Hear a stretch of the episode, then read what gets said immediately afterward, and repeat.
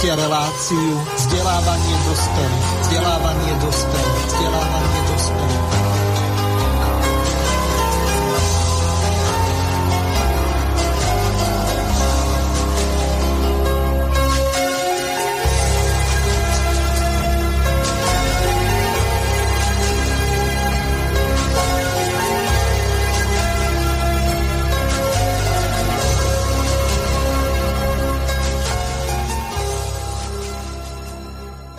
Vážené a milé poslucháčky a poslucháči, v rámci relácie vzdelávanie pre dospelých sa budeme venovať kríze v sociálnej demokracii, nie len v Českej republike, ale najmä na Slovensku.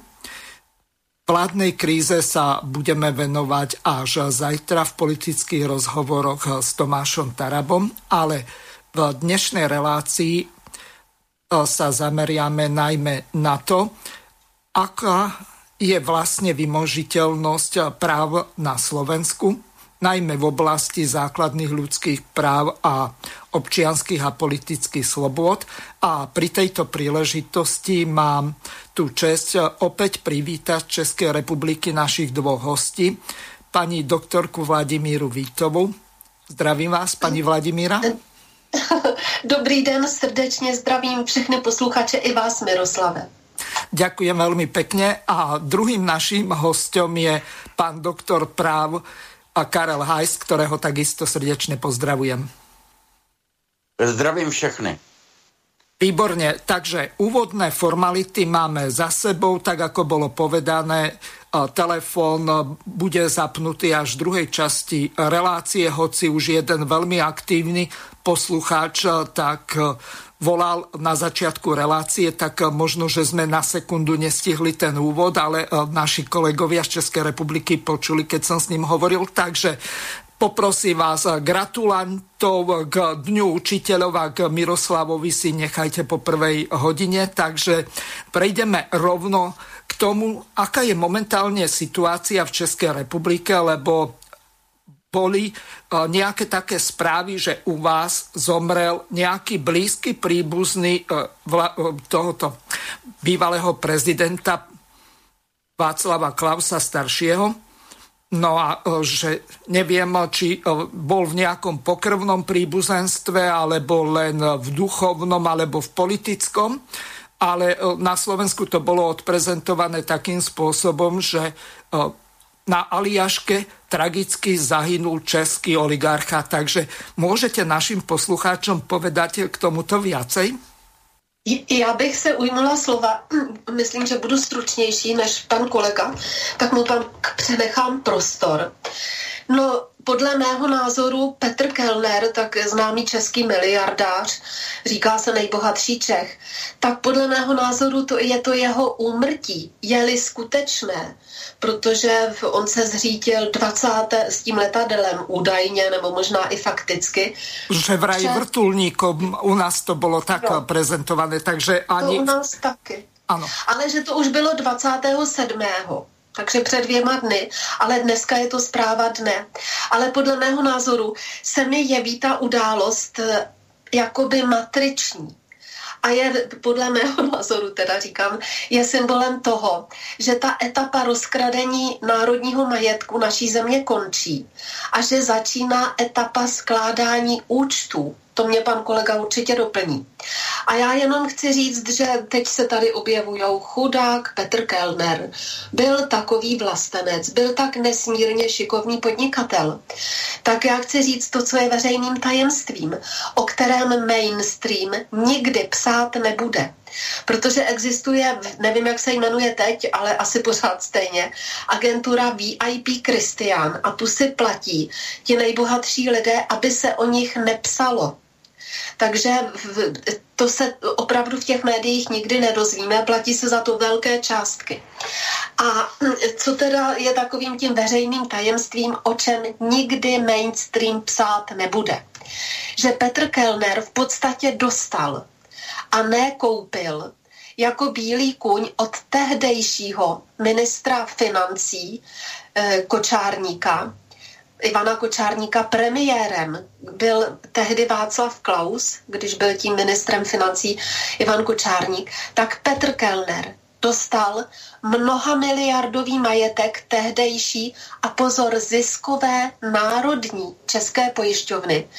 A takové to veřejné tajemství je, že ho dostal za korunu za symbolickou korunu. Takže takhle úspěšný podnikatel, to by byl každý z nás, jeden vedle druhého, kdyby tohle někdo nám dal za korunu. A to, by, to bychom teda uměli všichni. Ale když teď se podíváme, běhají po internetu, začaly ty pavouky, jaký byl ohromný biznis toho Petra Kellnera, tak je úplně jasné, jak facka že to nebyl on sám geniální, ale že se jedná o systémové systémový biznis a v podstatě systémové vykradení majetku České republiky. A mám tady jeden příklad.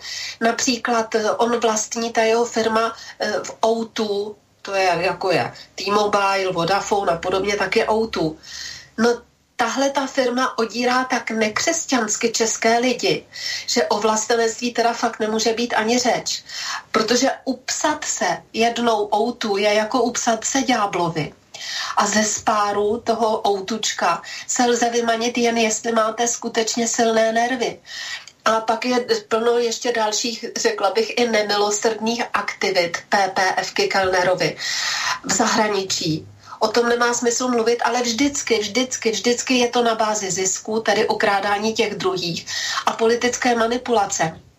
Například v Bulharsku eh, tam se snažil o televizi a ani nevím teda, jak to dopadlo. Nebo existuje masivní reklama v české televizi na takzvané zonky, že, že lidé půjčují lidem. No tak to je taky lež jako věž, protože to je jenom v té reklamě.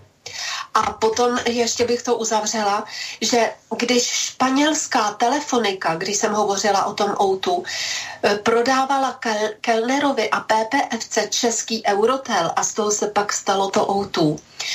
Myslím, že to bylo tenkrát 69 miliard korun, eh, tak chtěla napřed eura. Ale potom se to na poslední chvíli rozmyslela a radši ta PPFK a Kellner chtěl koruny. Jenže už Česká národní banka eh, tu transakci připravila a připravila pro toho kelnera eura a nakoupila je. A teď teda byla otázka, to byla ohromná kauza tehdy v České republice.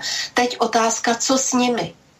A tak přesně eh, v době podpisu se rozhodlo o oslabení koruny vůči euru kvůli Kellnerovi a kvůli jeho kšeftům soukromým, což nebyly jeho soukromé kšefty, ale kšefty jisté skupiny, jak to říkala jeden analytik nejmenovaný davoelitářské skupiny ti, kteří tady od roku 89 v podstatě rozkrádali a politicky manipulovali Českou republikou.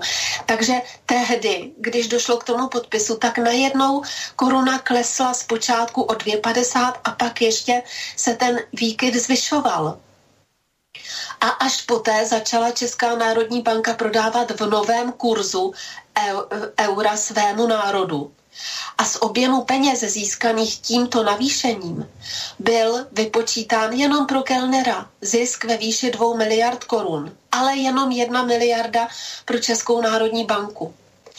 Eh, tak jenom abychom věděli něco o lidumilství a o takzvaném šikovném podnikání. Když máte k dispozici zadarmo mnoha miliardový majetek, když máte k dispozici všechny myslitelné informace, no tak to se pak člověku opravdu podniká skvěle a může být nejbohatší na celé planetě.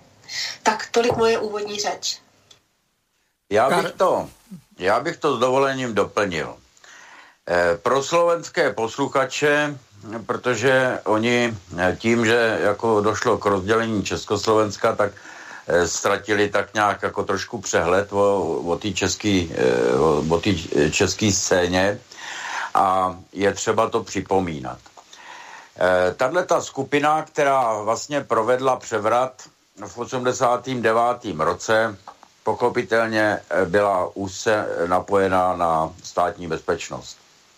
Část státní bezpečnosti proš, prostě přešla eh, na druhou stranu. Eh, společně s částí teda eh, špičkových eh, pracovníků KSČ. A ty provedli vlastně tenhle ten převrat. A e, ta část z té státní bezpečnosti zprivatizovala celý areál první zprávy Praze. A z toho vznikl první privatizační fond postupně, e, který teda v té zkratce známe jako PPF. A Kellner tam byl vlastně dosazen jako bílej kůň. A to je všechno ta parta vlastně toho hlubinného státu u nás, včetně tedy e, té rodiny e, Klauzů. E, což e, pokopitelně i on měl svůj podíl v tom, že nikdo z této party zadarmo nedělá. A tím, co se stalo, je vlastně daný impuls tomu, že se rozbíjí celá ta paučina, eh, o které mluvila moje kolegyně. Teď teprve uvidíme v praxi, eh, jak se to bude, jak se to bude što, štosovat. A to už vidíte, že mladý eh, Klaus odešel Eh, z Trikolory a prohlásil, že odchází z politické a veřejného dění. To bylo před, já nevím, 14 dníma nebo, nebo tak nějak. A to byl vlastně signál eh, k tomu, že už tuší tahle ta parta, že se po nich půjde. A Kellner to si všimněte, to si můžete najít na tom, na, na internetu, na koho byl navázaný eh, v Ruské federaci. Zase na oligarchu, který v podstatě je protipólem vůči Putinovi. Čili to je taková parta, která se scházela právě na té aljašce eh, celou tu dobu. Je zajímavý e, si všimnout toho kdo zahynul s ním. A e, tím si člověk může jako dokreslit tu pavučinu. Karel, mohli by ste povedať, že kdo zahynul s Petrom Kellnerom? E, teď to nemám teda na, na, na obrazovce, ale je to ten, e, je to ten Mordychaň, nebo jak on se jmenuje. Oficiálně je to sportovec, Eh, francouzského původu, eh, pak se zjistilo, že je Čech, no a ve skutečnosti je pravděpodobně židovského původu, že Ano. Ale eh, to není, to není rozmíchávání nějakého, nějakého šovinismu nebo, nebo antižidovského nějaký kampaň, jo, protože ten národ židovský jako za to nemůže a a e, prostě e, hajzlové se najdou v jakémkoliv národě. Jo? V Polsku, v Rusku, e, v Americe, v Německu, e, prostě všude. I u nás, v Čechách. A, a i, i u vás na Slovensku. Jo, čili když je někdo parchant, tak je prostě parchant a nezáleží na tom, e, jakého je původu. No a tak vidíte vlastně tu pavučinu, Eh, vlastně těch podniků a, a kdo se v, okolo toho podniku jako motá. E, zasáhne to pokopitelně e, Barando v televizi u nás, která má dosah i na Slovensko, jo, e, protože ze dne na den pra, prakticky přestanou mít prachy, že jo, jo. E, jejich akcie celého toho holdingu, nebo jak bych to nazval, celého toho se skupení těch podniků Kellnera eh, eh, na světových burzách ty jejich akcie padají pokopitelně. Takže ze dne na den prostě tyhle, ty, tyhle ty firmy, které nás vlastně jednak okrádali a jednak politicky nás vlastně řídili, že jo? jo nebo, nebo, nebo se spolu podíleli na řízení vlastně toho pádu e, našeho hospodářství a, a na, potažmo naší, naší suverenity, národního charakteru státu a podobně. To je celý ten komplex prostě, e, který zapřičinoval zkreslování dějin, e, e, zkreslování výuky na školách. Jo, to je, prostě musíme to vidět v tom globálu celým, jo. Všechno souvisí se vším. A teď prostě ta, ten úder, ten jeho vrtulník není první vrtulník, který spadnul, že jo, před 14 dněma Eh, spadnout s tím milion, eh, miliardářem, já nevím, ve Francii nebo kde. Jo. Eh, před rokem spadnul taky nějaký vrtulník, jo. Takže ty pády jako teď najednou prostě ty helikoptery mají nějakou nemoc padací takovou, že vždycky, když je tam někdo významný na, na, na té palubě, tak najednou prostě spadnou, no to se nedá nic dělat, to je technická závada, že jo, pravděpodobně. No, teď se to snažím trošku jako zlehčit. No. Ale, ale tohle to vlastně, to vidíte i na tom Slovensku. Jo. Toto je vlastně důkaz toho, že se ta garnitura eh, prostě, že ztrácí moc, že ten hlubinej stát vlastně ztrácí moc a je čas na to, teď je takový to otevřený okno, kdy máme šanci se vlastně přihlásit do toho proudu, eh, který nám zajistí tedy suverenitu eh, státu národního charakteru. Jo? Takže eh, to je apel i na slovenskou veřejnost, protože to okno nebude otevřené do nekonečna. A taková ta politika mm, přikrčenosti a řekněme to na rovinu, takový ty vyčúranosti, eh, čekat, eh, kdo zvítězí a k tomu se přidat, tak ta skončila a ta veřejnost i na tom Slovensku se musí jasně přihlásit, co chce. Tahle ta rošáda u vás, eh, ta vládní rošáda, která je, to je jenom zakrývací manévr k tomu, aby to zůstalo tak, jak to je. Aby se udrželi u moci. Jo, přeházejí se ministerstva, jo, prostě mm, nikdo novej nepřijde, protože nikdo novej z těch vašich klasických politických stran není. Jo, jeden je horší než druhý. A hlavně táhnou vlastně s tím, eh, s tím proudem toho eh, neo, eh, celosvětového neofašismu. Takže to je jenom tak jako na ukázku. Te, můžeme to i potom jako rozvinout, pokud budou nějaký dotazy nebo něco takového. Eh, k této události. Je to impuls prostě. Je to impuls, že se fyzicky začalo něco dít. Do té doby e, furt to byla taková jakoby pohádka, jo? že se někde něco, jo? Že, že někdo někoho zatýká, že někdo, e, jo? Že, nějaký, že nějaký pohyby ve světě jsou a tak dále. Dneska to máme online, na naší situaci, na naší společnosti vidíme, co se děje. To je zatím všechno. Krásne ste to povedali, ja tu mám jeden taký výborný jingle, tak si ho prehráme. Spomedzi krajín V4 sú Slováci najnáchylnejší veriť konšpiračným médiám a za konšpiračným teóriám. Počúvate slobodný Takže obidvaja ste v správnom rádiu. to bola trošku nadsázka. A teraz e, prejdeme k tej e, veci, o ktorej by sme mali v tejto relácii hovoriť. Viem, že nestihneme ani zďaleka toľko, koľko sme si naplánovali, pretože čas neúprosne uteká a považoval som za správne, aby sme sa tej e, nehode, ak to nehoda vôbec bola, venovali v tejto relácii ohľadom toho podnikateľa Petra Kellnera.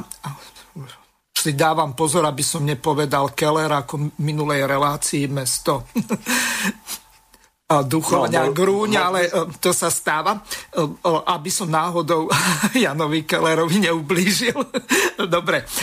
Moc by sa sa nesplet. No, ale ten bol dokonca poslancov, ale nie Keller lebo to je, tuším, čašník, či ktorý je to, či Kellner je čašník, ako je to v Nemčine, kto lepšie rozumiete. Dobre, nebudeme ano. sa tomu venovať. Prejdeme k meritu veci. Zacitujem z jednej renomovanej príručky od doktora Roberta Fica, kandidáta vied a magistry Zuzany Kupcovej PhD, ktorí v roku 1999 napísali jednu knihu, ktorá má názov Ľudské práva na Slovensku s podtitulom Ako podávať stiažnosti na Európsky súd pre ľudské práva, otázky a odpovede a vychádza z dohovoru o ochrane základných ľudských práv ako základných ľudských práv a slobôd, tak ako bol zmenený e, protokolom číslo 11 e, platným od 1. novembra 1998. Hneď e, v úvode súdruh Fico píše, ľudské práva sú ľudskými právami len vtedy, ak vieme, aký je ich obsah, ako postupovať v prípade v ich porušenia a samozrejme, ak máme primeranú životnú úroveň na ich praktické užívanie. Existuje niekoľko významných vnútroštátnych a medzinárodných právnych predpisov, ktoré ľudské práva upravujú. Listina základných ľudských práv a slobod z roku 1991, Ústava Slovenskej republiky z roku 1992, Všeobecná deklarácia ľudských práv a slobod z roku 1948, dohovor o ochrane ľudských práv a základných slobod z roku 1950 a iné protokoly či Medzinárodný pakt o občianských a politických právach z roku 1966. Tieto zákony a medzinárodné dohovory sú verejnosti pri najmenšom aspoň podľa názvu známe. No a práve takýmto dohovorom sa budeme venovať v tejto relácii. Hneď v úvode tejto hlavnej časti relácie e, sa budeme venovať e, základným ľudským právam a konkrétne právu podľa článku 4 tohoto dohovoru o základných ľudských právach a základných slobodách, konkrétne článku 4. Je to na strane 21 tejto e, knižky a tam sa píše v článku 4 nasledovne. Zákaz otroctva nútenej práce. Za prvé, nikoho nemožno držať v otroctve alebo v nevoľníctve. Za druhé, od nikoho sa nebude vyžadovať, aby vykonával nutené alebo povinné práce. Za tretie, za nútenú alebo povinnú prácu sa na účely tohoto článku nepovažujú. Po A.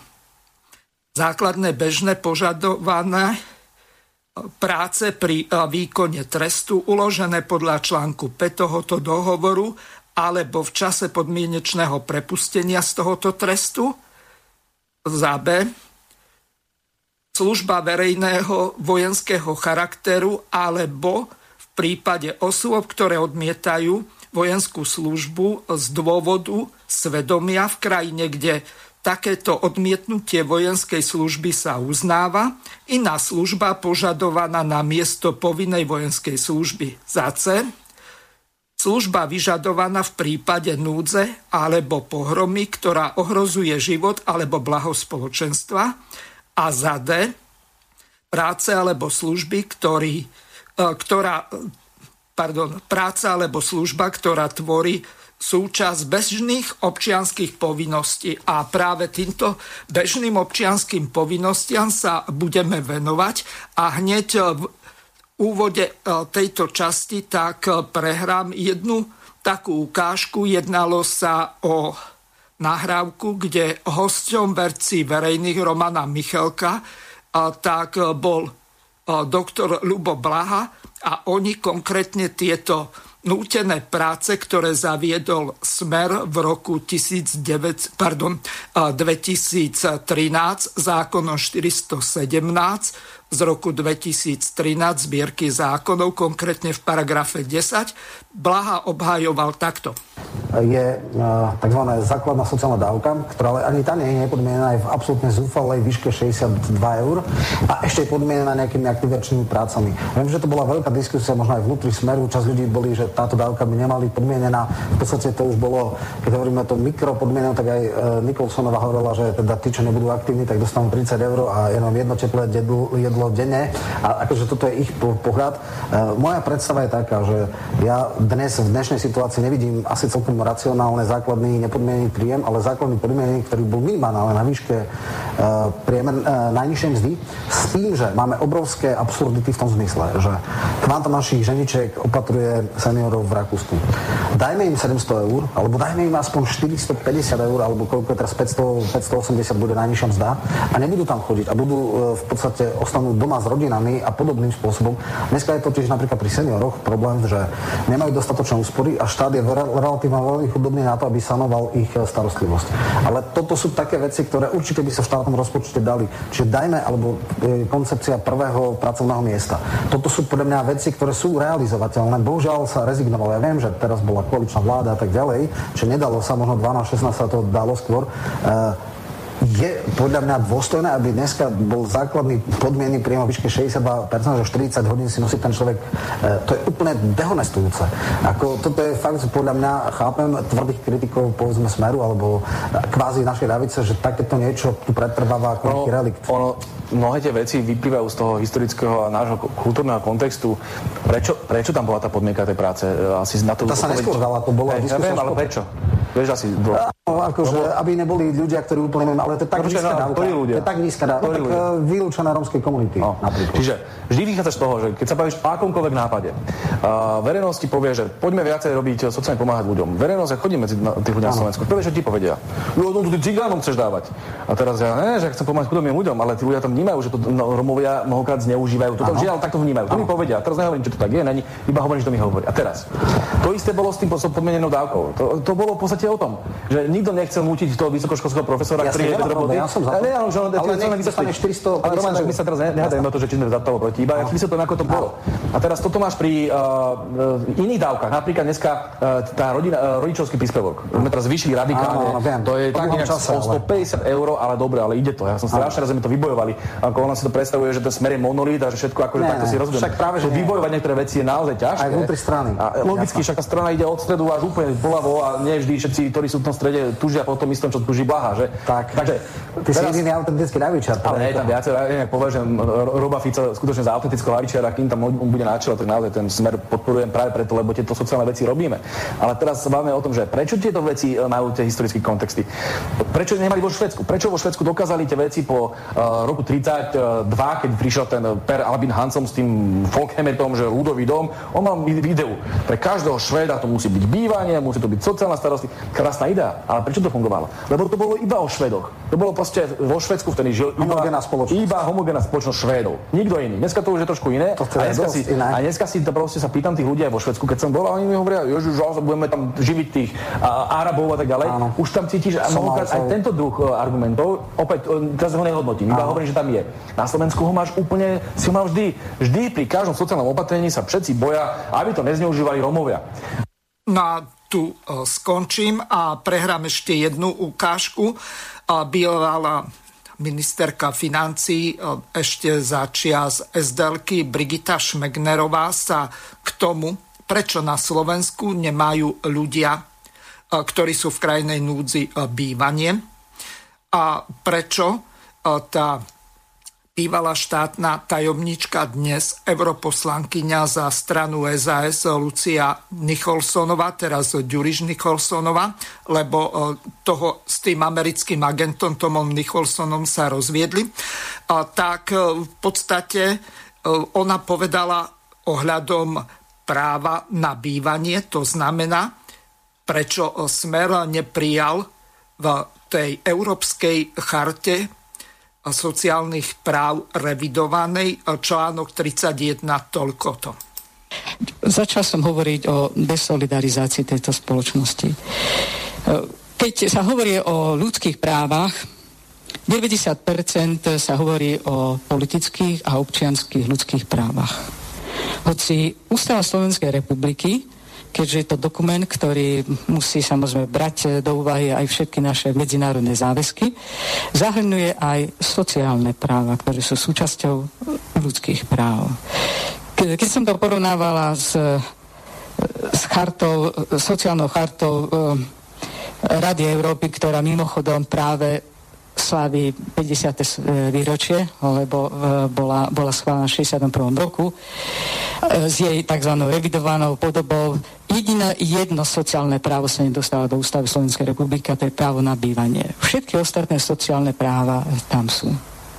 A potom sa dozviete, že istá pani štátna tajomnička povedala, že no, e, postavíme teraz dávku sociálnej pomoci, ktorá sa volá dávka hmotnej núdzi, e, takým spôsobom, že bude tá základná dávka, ktorú, ktorá e, bude e, mesačne predstavovať 39, 39 eur, ktorá, ktorá zabezpečí jedno teplé jedlo a viac nič. Takže e, ak si naristujete Ústav Slovenskej republiky, najmenej v štyroch paragrafoch si prečítate o, o práve človeka na dôstojný život. Ak 39 eur mesačne zabezpečí toto právo na dôstojný život, potom asi nemáme o čom hovoriť. Takže toľko Brigita Šmegnerová a teraz sa vrátime pár rokov dozadu, do roku 2011. V tom čase vládla v Českej republike koalícia Stop 09 a tam bol ministrom práce sociálnych e, vecí a rodiny Jaromír Drábek, doktor Jaromír Drábek.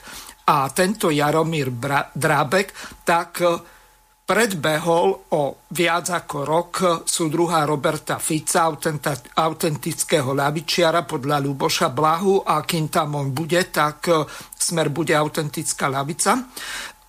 A v podstate Robert Fico, ktorý e, vrátane Blahu kritizuje všetkých plagiátorov, tak on zobral celý e, ten zákon. Jediná úprava oproti e, Drabekovej, dobre by bolo, pani Vitová, ak by ste vysvetlili, aká strana je to 09 a kto bol Jaromír Drábek. A jediný rozdiel bol v tom, že Súruch Fico, on veľmi dobre vedel, že 20 hodín na jeden týždeň nemôže dať, tak to zredukoval na tých 8 hodín do týždňa alebo 32 hodín mesačne, pretože podľa Medzinárodného dohovoru číslo 29 Medzinárodnej organizácie práce tak je možné zaviesť nútené alebo povinné práce maximálne na 40 hodín týždenne.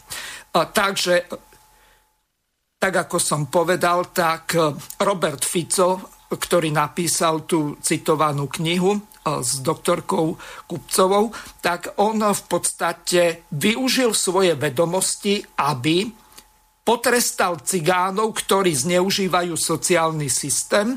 A tu mám ešte jednu veľmi dobrú ukážku z roku 2001, kedy na sneme alebo zjazde Smeru povedal toto. Po niekoľkých sociálne zameraných otázkach prišla na rad aj rómska problematika, ku ktorej Fico zaujal nekompromisné stanovisko.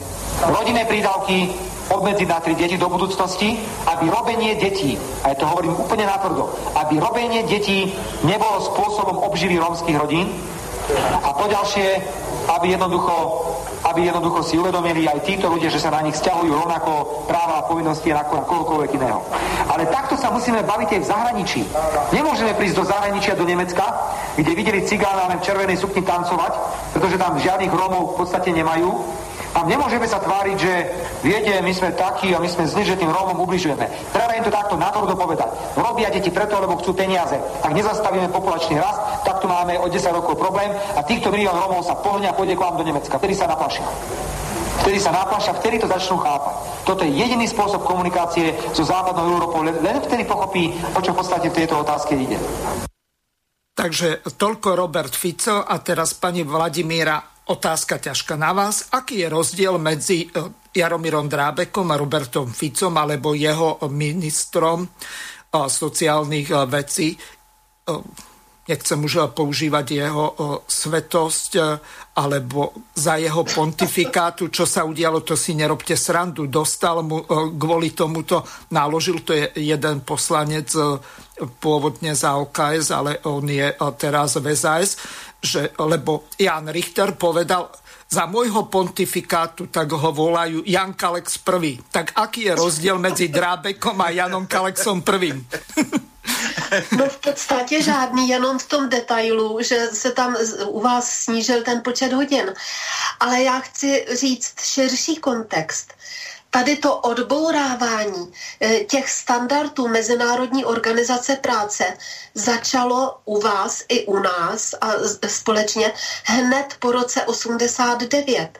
Já když jsem byla na, pracovala jsem na úřadu vlády, tak jsem právě byla svědkem, byla jsem z toho ze začátku překvapená, kdy vláda České republiky průběžně, a já můžu konkrétně říct o roce 2004, přijímala materiály, a odstupovala od standardů Mezinárodní organizace práce ve prospěch daleko horších podmínek pro Českou republiku. Předpokládám, že analogicky se to samé dělo na Slovensku. Nikdy o tom nebyla žádná tiskovka a já jsem vždycky koukala jako blázen, od čeho my odstupujeme a te, teď jenom pár slov o té Mezinárodní organizaci práce. Takže to, to, to lidé neví třeba, že ona vznikla už v roce 1919. Byla součást tehdejšího společenství národů, předchůdce OSN. A cílem bylo podpora míru na základě sociální spravedlnosti. A úplně tím největším leitmotivem té práce Mezinárodní organizace práce bylo to, o čem vy teď hovoříte. A to byly nucené práce. A já to chci zmínit proto, protože když vidíme, jak soustavně v České i Slovenské republice byly odbourávány ty standardy v neprospěch pracujících, tak se jedná doslova a do písmene o nucené práce koloniálních zemí protože eh, ty nucené práce původně v té organizaci eh, byly jednou z hlavních priorit a my jsme, od, my jsme vlastně k ním dobrovolně sami svými vládními materiály přistoupili. A historicky je ta nucená práce vždycky byla a je považována za znak koloniali, kolonialismu. A hlavním úkolem ještě jednou to zopakuji, té Mezinárodní organizace práce, bylo stanovit nějaké minimální standardy, ale samozřejmě tam byl třeba první, druhá, třetí úroveň a socialistické země měly ochranu pracujících na absolutně největší úrovni. A po roce 89 začala totální demontáž. Původně se tedy měli chránit ti obyvatelé před ekonomickým zneužíváním. Ale vlastně po roce 89, tak byla snaha zařadit eh, ty eh, standardy pracovní mezi základní lidská práva. A ta znesnadňovala eh, těmi vládami těch, těch, těch našich zemí tedy mm, ne, já to říkám špatně. Já, já chci říct přesně naopak, že v rámci té kontroly pracovní síly, protože u vás i u nás se všechno privatizovalo, privatizovalo a zaměstnanci přestali mít oporu v zákoně velikou. A ti zaměstnavatelé a vůbec ten systém založený na bázi zisku, tak ten nutně potřeboval kontrolovat pracovní sílu zcela beze zbytků. A proto byl, byla ta, ty standardy té Mezinárodní organizace práce odbourávány. Vy, vy jste o tom hovořil, jak to bylo na Slovensku. My jsme v tom byli průkopníci za vlády toho ministra Drábka a by, byla to celkem katastrofa, myslím, pak se o toho částečně ustoupilo, ale jak už jednou něco zavedete, tak je vždycky jako těžké pak eh, to skrotit. A eh, jestliže to bylo výhodné pro ty nadnárodní firmy, že vlastně ti jejich zaměstnanci, tedy naši obyvatelé, byli zcela v jejich rukou, tak si pište, že jako těžko už se to vrátí zpět, aby třeba některá vláda České republiky se přihlásila k vyšším standardům ochrany práce. No to nikdy, nikdy neudělá. Takže to pořád klesá a klesá. Já jsem si tady ještě udělala poznámky, když vy jste hovořil o těch konspiračních teoriích úplně jednoznačně konspirační teorie jsou na všech mainstreamových médiích. Nejen na Slovensku, nejen v České republice, celosvětově. Takže mainstream, ať televize, ty nejznámější, veřejnoprávní, rozhlas i média, ty všichni jedou konspirační teorie, protože nám říkají, že je pravda to, co je lež ve skutečnosti jako věž. Takže hlavní konspirátoři jsou je ten mainstream. A to je přesně to, zloděj křičí, chyťte zloděje. Jedinou pravdu, kterou se můžou lidi dozvědět, tak je skutečně ta pravda na alternativě. A to jak na Slovensku, tak u nás, tak ale na celém světě.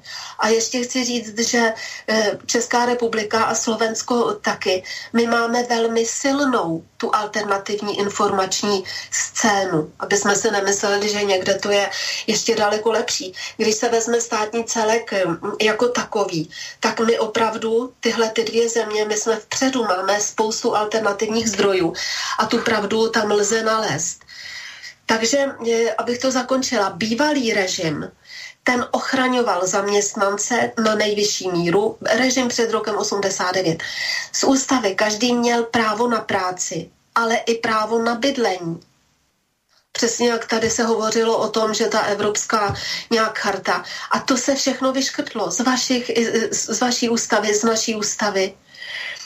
A ještě pak, pokud se na mě dostane slovo, tak bych ráda řekla, protože fakt i v této souvislosti, i v těch vašich ukázkách to zaznělo, je pořád se mele o té listiny základních lidských práv, ale existoval návrh, který ovšem nikdy nebyl přijat.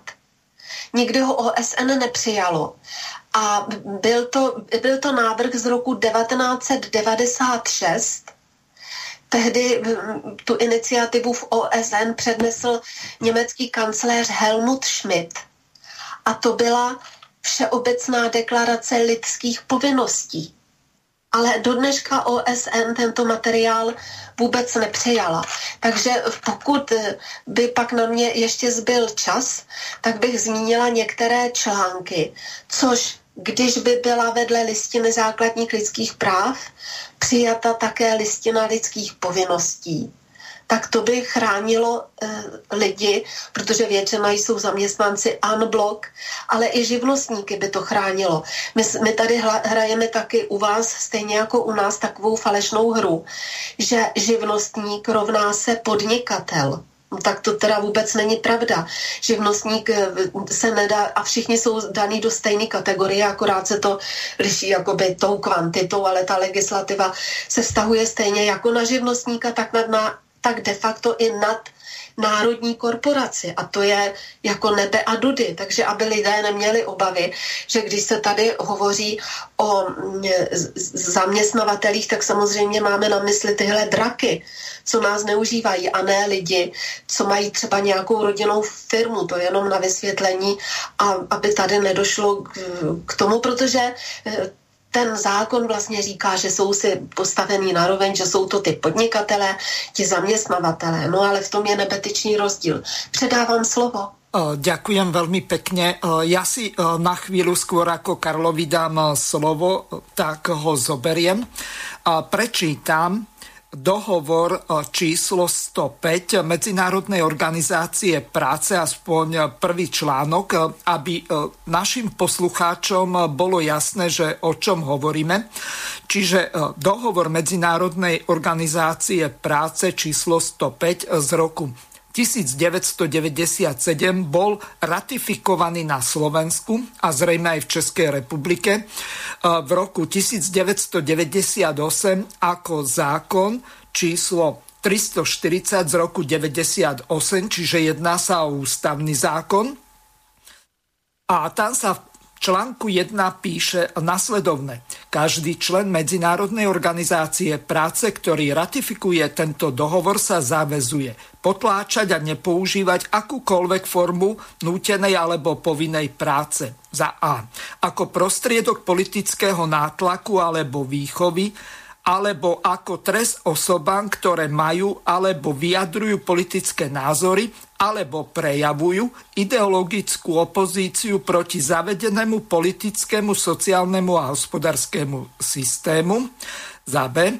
Ako metódu mobilizácie a používania práce na ciele hospodárskeho rozvoja za C ako prostriedok pracovnej disciplíny, čiže pre vychovanie cigánov, aby sa naučili robiť. Za D ako trest na účasť na štrajkoch. A za E je opäť celkom zaujímavý tento článok ako prostriedok rasovej, sociálnej, národnej a náboženskej diskriminácie. A teraz opäť prehrám jednu takú krásnu ukážku, ako Robert Fico sa v roku 2017 opäť na sneme Smeru vyjadril. Ľudí, ktorí spôsobom svojho života zneužívajú sociálny systém, ktorí obťažujú ľudí dodržiavajúcich zákon a narúšajú pokojný život v mestách a obciach, dosť bolo tolerancie. Predsa platia zákony.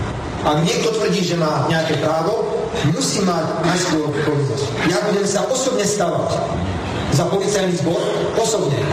A budem sa hádať s pani Dubovcovou aj s ďalšími, aj s medzinárodnými organizáciami. Ale musíme začať robiť v rómskych osadách poriadky. Pretože už to nechce akceptovať.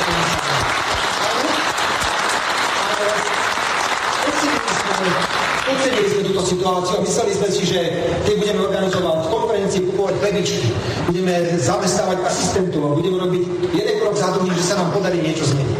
Nepodarilo sa nám zmeniť nič.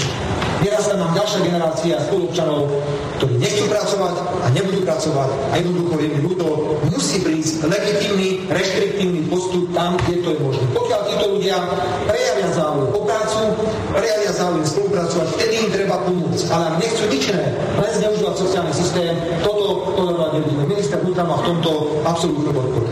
Chcem povedať, že rok 2017 musí byť pre nás rokom, ktorom nás musia zaujímať naši ľudia.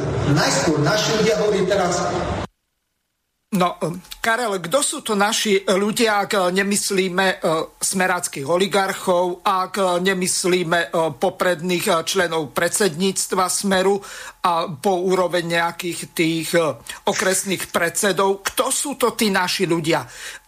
mne napadá niečo také, čo by povedal napríklad Milan Mazurek. To sú tí naši bieli, ale zás on zvykne povedať to, že on v žiadnom prípade, a nakoniec si to vypočujeme. Ja rasista nie som, už koncom nie som žiadny rasista.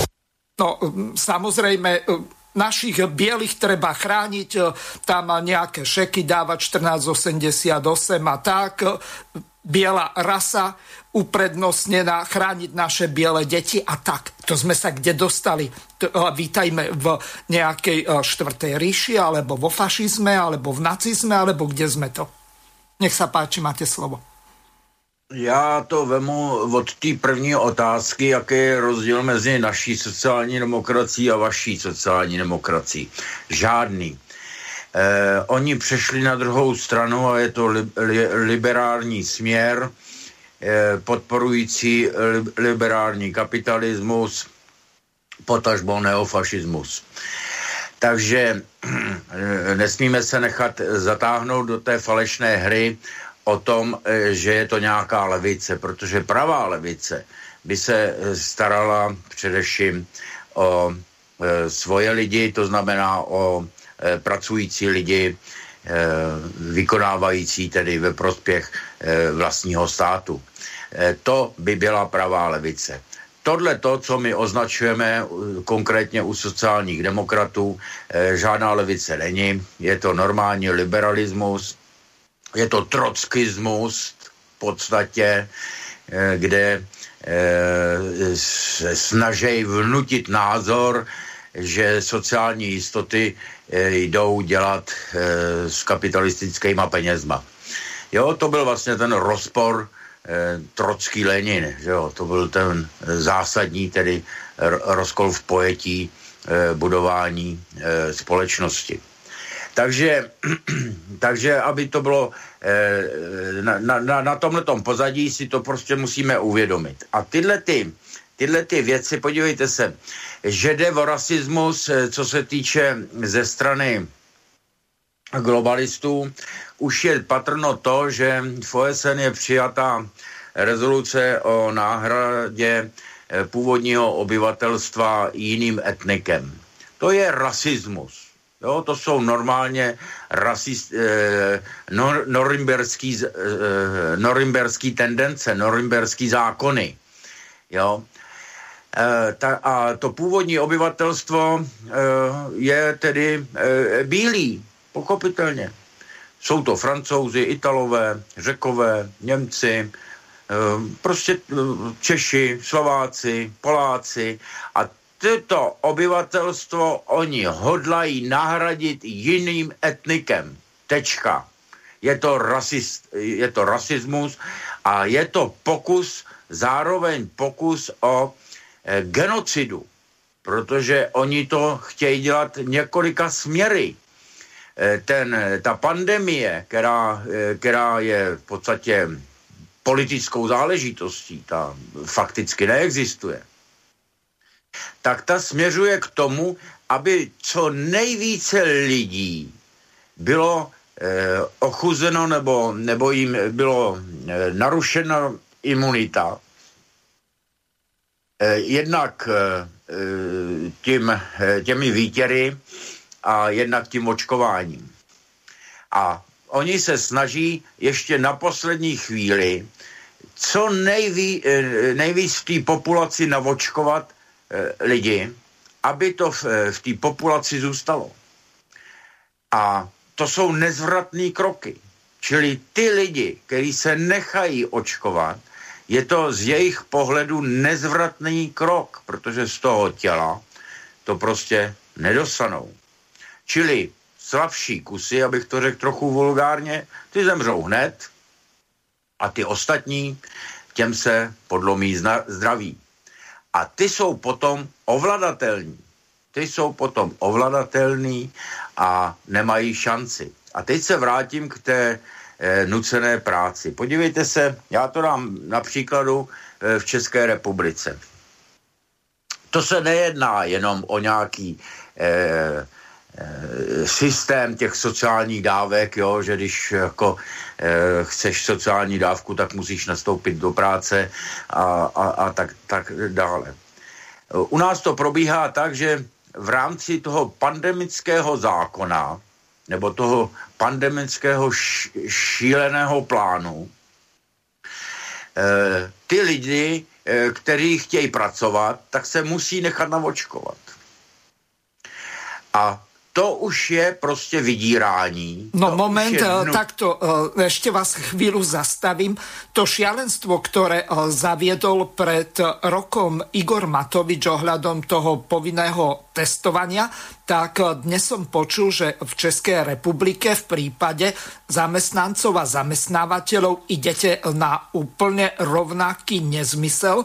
To znamená, že a dokonca toto, e, čo sa dialo na Slovensku, tak e, to stalo približne miliardu. Niektorí tvrdia, že 3 štvrte miliardy eur, nie korún. A v Českej republike, e, že to bude okolo 290 miliónov českých korún stáť českých podnikateľov, ktoré, ktorí to samozrejme z nezaplatenej nadpráce tých pracujúcich námezných zdru. Čiže de facto to opäť zaplatia tí chudobní ľudia len iným spôsobom. Čiže toľko na doplnenie eh, podľa toho, čo bolo dnes odprezentované v slovenských médiách ohľadom toho, že v Českej republike sa povinné testovanie zavádza. Pane kolego, to jsou všechno jenom eh, takové eh, nepodstatné záležitosti. To jsou jenom eh, takové ty pr, eh, takový ty eh, prováděcí eh, manévry. My se musíme vždycky dostat na to gro. Podstata je, že to je vydírání, že to je selekce lidí, že to je, že to je e, prakticky e, označování e, na e, lidi první kategorie a druhé kategorie. To je podstata. Jak to provedou nebo jak to provádějí, to už vůbec není podstatný. Podstatný je, že to chtějí provést. A proti tomu se musíme bouřit. Já bych slovenský, slovenský společnosti chtěl říct jedno. My vám moc Čech jako pomoc nemůžeme, jo, ale podívejte se na Eh, na naše webové stránky Aliance národních sil a tam máte eh, formuláře a návody, jak podávat petice, jak eh, žádat o informace, jak podávat trestní oznámení a podobně. A to si můžete, každý, každý člověk si to může aplikovat na svoje podmínky, na to, co tedy jak si chce a Eh, může to podle toho vzoru napsat a na ty vaše instituce to rozesílat. Podstata je v tom, že eh, tahle ta garnitura musí poznat, že společnost je informovaná, že společnost ví, o co jde, že na ty jejich lži a e, takové ty e, zástěrky, že už jako nevěří a co největší počet lidí, aby se e, toho zúčastnili. To, že neuspějete, není podstatný. Je podstatný to, že na ty přiblblý eh, odpovědi, které vám budou posílat, že to není trestný čin a, a že na to nemáte právo na ty informace a podobně a podobně a podobně. Podstatný je to, že na každé takové rozhodnutí se někdo musí podepsat. Jo, tam je konkrétní odpovědná osoba, která vám tento nesmysl prostě pošle. A to si pamatujte, protože až se bude lámat chleba, tak aby zase eh, někdo nevykládal, jak strašně bojoval a jak byl strašně eh, jaksi eh, zavlečený do něčeho, co nechtěl a podobně. A vy mu můžete potom hromadně ukázat, ne, ne, ty jsi to podepsal, ty jsi, pos, ty jsi byl soudce, který podepsal takovýhle rozsudek, ty jsi byl eh, prokurátor, který eh, po, podal tuto žalobu, ty jsi byl policajt, který to schodil ze stolu a podobně. To je do budoucnosti. Jo, čili ale důležitý je, aby se ta společnost eh, probrala, aby ta společnost začala aktivně pracovat. To je podstatné nezaobírejte se e, takými těmi tématy, e, ono není koho volit. My na Slovensku nemáme vlastně alternativu a tak, a, a, a, a tak dále. Z těch politických stran, který vy tam máte, který jsou ve vládě a v parlamentu a to vůbec nevybírejte. Vy musíte jako česká společnost, pochopitelně jako ne, nejsme chytrá horákyně, i české společnosti se to týká. Vy musíte jako společnost ze svých řad, ze spoda vygenerovat politický, eh, politický subjekt, který eh, vlastně změní tu podstatu toho liberálního kapitalismu. Nespolehejte na to, že někdo je levičák a pravičák a to jsou takový zaběhnutý, eh, zaběhnutý mm, eh, prostě stereotypy, eh, který dneska prakticky eh, jako neplatí. Protože všichni, kteří jsou eh, v té vládnoucí eh, garnituře, tak všichni táhnou za jeden provaz. To je jenom na oko, že mezi sebou bojujou oni mezi sebou nebojují, protože všichni chtějí podporovat liberální kapitalismus. To je ta podstata celého toho problému. Karel, to... spýtam sa vás na jednu veľmi dôležitú vec. Hovoríme o tom, že v podstate rovnako ako na Slovensku, tak aj v Českej republike neexistuje žiadna politická strana alebo politické hnutie, ktoré by hájilo záujmy 5 miliónov chudobných Slovákov alebo 10 miliónov eh, občanov Českej republiky. Eh, v podstate eh, hovoríme o tom, že bolo by podľa toho, čo ste povedali, vytvoriť alebo premenovať alebo akokoľvek zorganizovať politické hnutie tzv. štvrtého stavu, ktoré sa bude starať o týchto ľudí. Lebo tie ostatné hája záujmy tretieho, druhého a prvého stavu. Hneď v úvode relácií sme hovorili o multimiliardovi, miliardárovi Kellnerovi, ktorý v podstate okradol ľud Českej republiky o miliardy, lebo poctivou prácou nie je možné zarobiť ani milión, myslím ve vrach. Takže asi e, toľko. A teraz e, sa opäť e, vrátim k tomu, že o čom sme hovorili.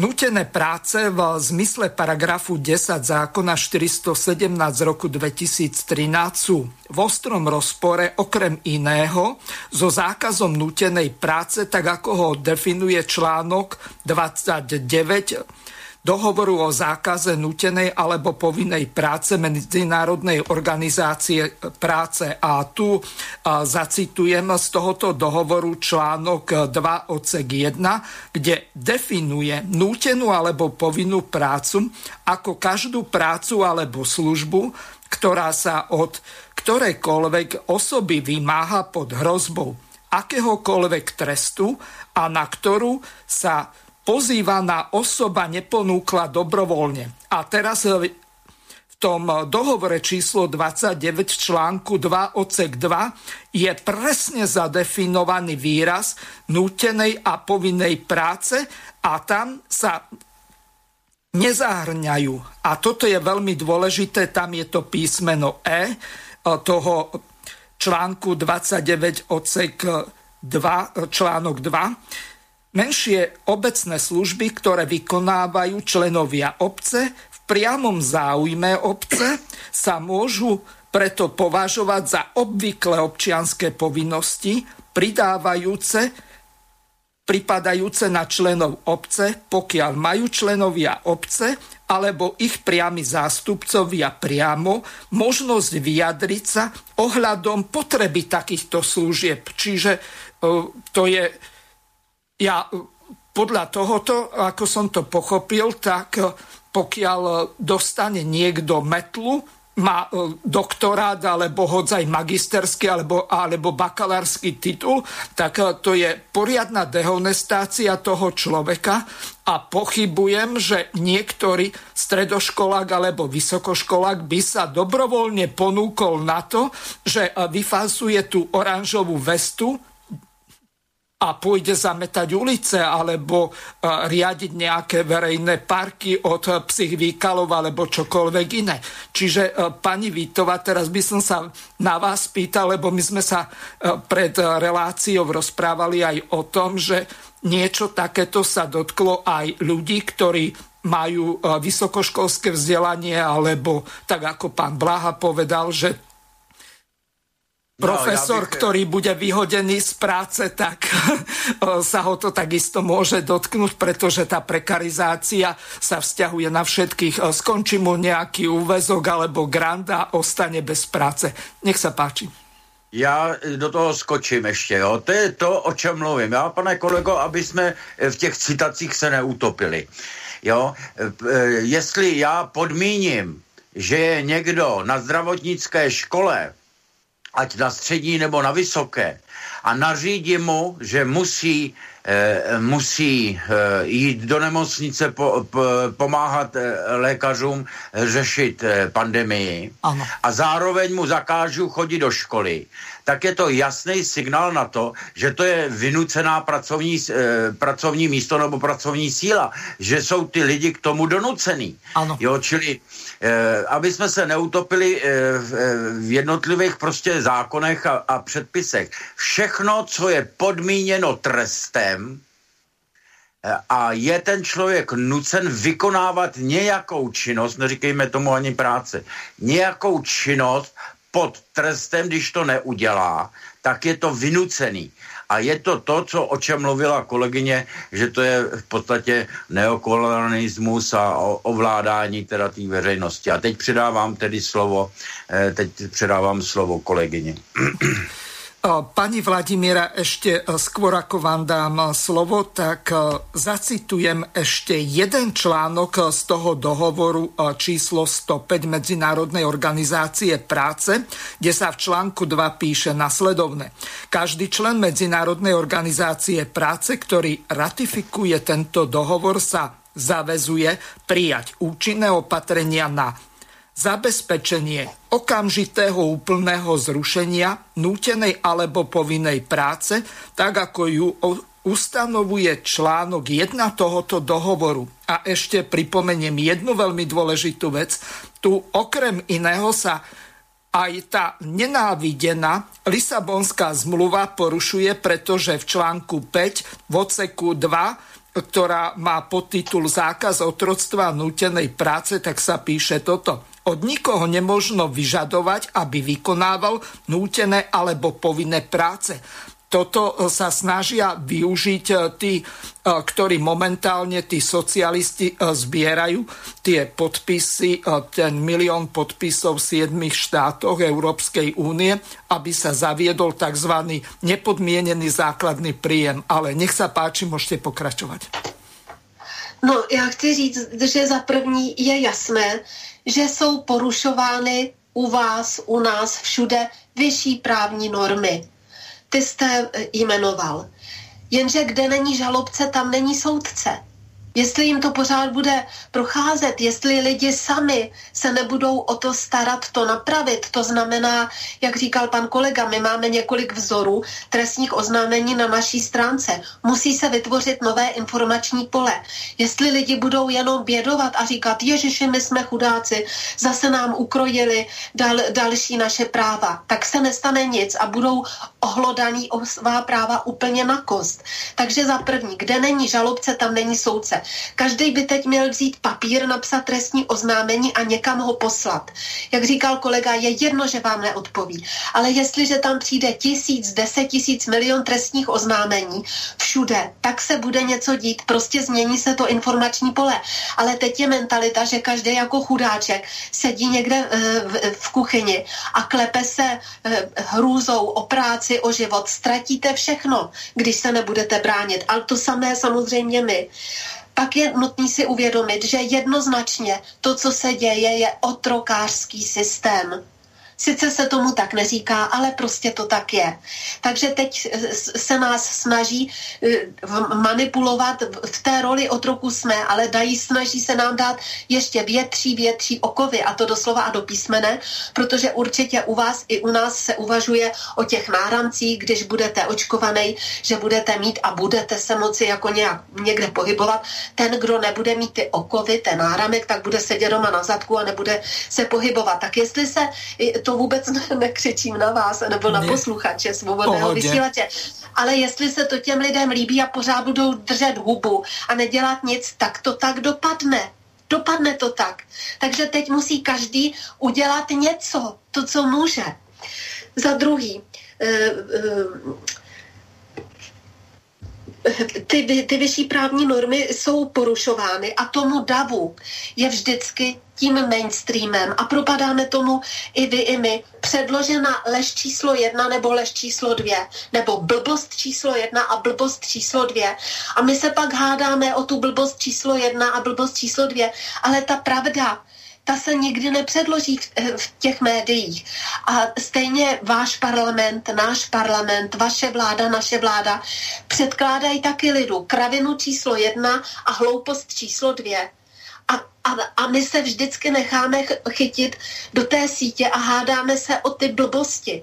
Ale to je ta podstata. My, my, se, my musíme tuhle tu falešnou hru smést ze stolu a říct, my tyhle ty falešné hry s vámi hrát nebudem. A to nikdo skoro nedělá. Proto my říkáme, musíte vzít do rukou svoji iniciativu. Nemůžete vzít zbraně, nebo halapartny, nebo meče a jít do ulic. Ale můžete sakra vzít papír a něco napsat a něco poslat. A když nechcete ani tohleto, tak si můžete najít e-mailové adresy a poslat jim to. Ona to není legrace, my to vidíme, když jsme tu kampaně rozjeli v České republice, že to funguje. Když ten senátor nebo poslanec dostane 20 e-mailů, nebo 700 e-mailů, nebo 2000 e-mailů, no tak už ho pro boha něco trkne. Už ví, eh, ta společen, ta, mm, to masové mínění, to oni nepřekonají. Ale musí aktivně člověk to své mínění vyjádřit a ne se klepat hrůzou, bože můj, já se někde podepíšu a budu s tím mít problémy. No problémy bude mít právě, když nic neudělá a nepodepíše se. Vždyť je přece teď nad slunce jasnější, že u vás, u nás, v celé Evropě a snaží se i na celém světě, jsou teď dvě kategorie lidí. Ta hrstka, co udává tyhle, tahle ta pitomá pravidla a ten zbytek je ovládán. Toho se týká všechno. Já jsem teď například, nevím teda, jestli to je pravda, ale teď jsem viděla, že musím si to, si to ověřit, že náš parlament, který chce, aby se všichni testovali, i děti ve školkách dvakrát týdně, tak sám pro sebe ti poslanci si neodhlasovali testování. Oni se testovat nemusí. A ten samý parlament, který chce, aby se všichni plošně, plošně očkovali, si neodhlásil, ne, si neodhlasoval očkování pro ně, pro poslance. Tak já pro boha nevím, jak, když to lidé vidí, to je veřejná informace, ale znovu říkám, doufám teda, že je pravdivá. Teď jsem to tady viděla několikrát v reakcích, ale neviděla jsem to jednání té sněmovny, takže to nevím. Ale jestli tohle to lidi vidí, tak jsou všichni na hlavu padlí a budou to respektovat. A jestliže to budou respektovat, tak na hlavu padlí jsou. A nic jiného, než teda tu eliminaci, protože to vede k eliminaci, tak si nezaslouží. Jenže blbý je, že ty lidi, co jsou si tohohle všeho vědomí, co tu aktivitu vyvíjí, tak eh, se může stát, že nás bude málo a prostě tady všichni vymřou, budou mít náramky jako ty okovy, budou hlídaný, budou tady mít ty sociální kredity a kdyby se šli zabít rovnou, tak se teda ušetří práce a utrpení, to musím říct. E, potom ještě e, jsme se tady možná dostali od toho, co vy jste původně zamýšlel, ale to s tím samozřejmě Dobre, e, souvisí. za chvíli vás zastavím. Já jsem zabudol na jednu velmi důležitou věc. Od pol 5. alebo 16. hodiny 30. minúty je zapnuté telefónne číslo plus 421 910 473 440, hoci už ho pred reláciou jeden posluchač testoval, takže ono funguje. Takže pokiaľ máte nejaké otázky na pána doktora Vajsa alebo pani doktorku Vítovu, tak môžete využiť toto telefónne číslo. Je to prepojené asi e, skoro so všetkými tými e, hlasovými sociálnymi službami, Telegram, e, WhatsApp, Viber, Signál a tak ďalej. Čiže pokiaľ voláte zo zahraničia a máte prístup na internet, tak môžete aj takto. Hlavne z tých štátov, ktoré sú mimo Európskej únie, kde by mohol byť ten roaming. Pripomeniem ešte e-mailovú adresu studio.bb.ju zavina slobodnyvysielac.sk prípadne aj s gmailovou doménou studio.bb.ju zavinač gmail.com Pokiaľ ste na našej web stránke, využite zelené tlačítko a položte otázku do štúdia a opäť odozdávam vám slovo pani Vladimíra. Děkuji. Já, já chci říct, že já tady mám několik poznámek, když jsem poslouchala ty ukázky a kdy vy jste hovořil, tak já chci říct, že vůbec není pravda. To, ten omyl chci napravit, že by v České republice neexistovala politická strana, která by neměla v programu změnu systému. A to, to ta strana existuje. Jmenuje se Aliance národních sil a s jejími hlavními představiteli právě v této relaci hovoříte. Ale existuje ještě jedna strana, eh, nebo pár, asi dvě nebo tři, které mají obdobný program, ale tím hlavním nositelem, to, co my už hlásáme eh, od roku 2015, že tady musí dojít k systémové změně. A systémová změna je ta, že my neprosazujeme neoliberální kapitalismus. Neoliberální a technicistní kapitalismus je cesta do pekel a tam právě teď jdeme. Teď po té cestě vydlážděné jdeme do těch pekel. Jdeme do pekel model medicínské diktatury. Úplně jednoznačně. E, potom tady mám poznámku, kdy jste hovořil, já nevím, o těch nejní, nebo to bylo v ukázkách o té nejnižší mzdě a tak.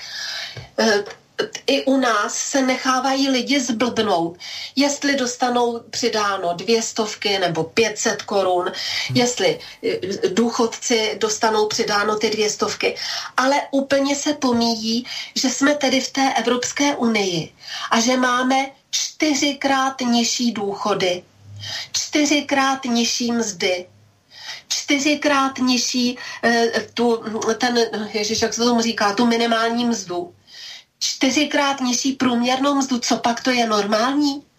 A to je právě to, ta lež číslo jedna a lež číslo dvě. Přidáme jim dvě stovky nebo jim přidáme 250 korun. A o to se svádí krvavé bitvy. Místo, aby někdo řekl, Hergot, my potřebujeme mít průměrný plat, průměrnou mzdu, průměrný důchod Evropské unie. A, ale tohle to nikdo neřekne. Nikdo. A nikdo si na to nevzpomene. Takže to jsou, všechno jsou to falešné hry. E, ty konspirační, ta konspirační mainstreamová média hrajou falešné hry od rána do večera, 24 hodin denně, celý rok, celé roky. Takže pojďme se bavit o zásadní změně systému. A fakt ne, co je porušováno a co porušováno není. Porušovány jsou všechny vyšší právní normy, všechny vyšší mezinárodní Pani smlouvy. Eh, Vladimíra, eh, ano. máme eh, tu poslucháča. Nech sa páči, pán poslucháč, stiahnite si... Áno, moment. No, no už ma počujete. Áno, uh, už sa neozývate, uh, ja s tým neviem urobiť nič. Nech sa páči, môžete položiť otázku. Dobre, telefóne Nimček z Žuberka pozdravujem pána moderátora hostí a chcem sa spýtať, či tento problém, ktorý, ktorý sa zaoberáte, dá sa riešiť zmenou volebného systému, lebo pokiaľ budú existovať, podľa môjho názoru, pokiaľ budú existovať strany, tak e, sa na tom nezmení nič. A. Ďakujem za odpověď. Děkuji, já bych ráda reagovala, že to je ohromný omyl. To přece není v tom, jestli existují politické strany, nebo jestli by se volilo e, třeba z, z, mezi zahrádkářema a včelařema nebo nějakýma spolkama. Problém je v tom, že jste v Evropské unii, vy i my.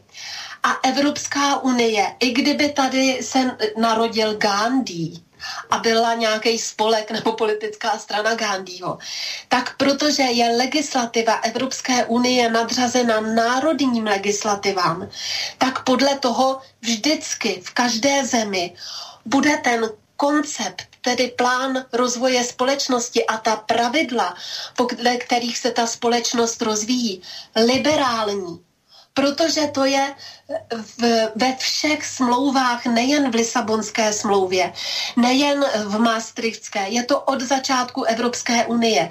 Ve všech zemích je dán jednoznačný politický a ekonomický systém, když jsou členové Evropské unie, a to je neoliberální kapitalismus.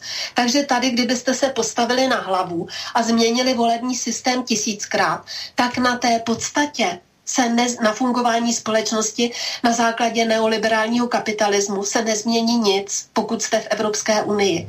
Evropská unie má ve všech smlouvách, můžete, myslím, že to je hlava 5, jak, jak citoval pan kolega, nebo to možná je jiná hlava, v té Lisabonské smlouvě, vždycky v Maastrichtu, v Amsterdamské smlouvě, od začátku Evropské unie je všude zakotvena nadřazenost nadnárodních korporací nad národními státy.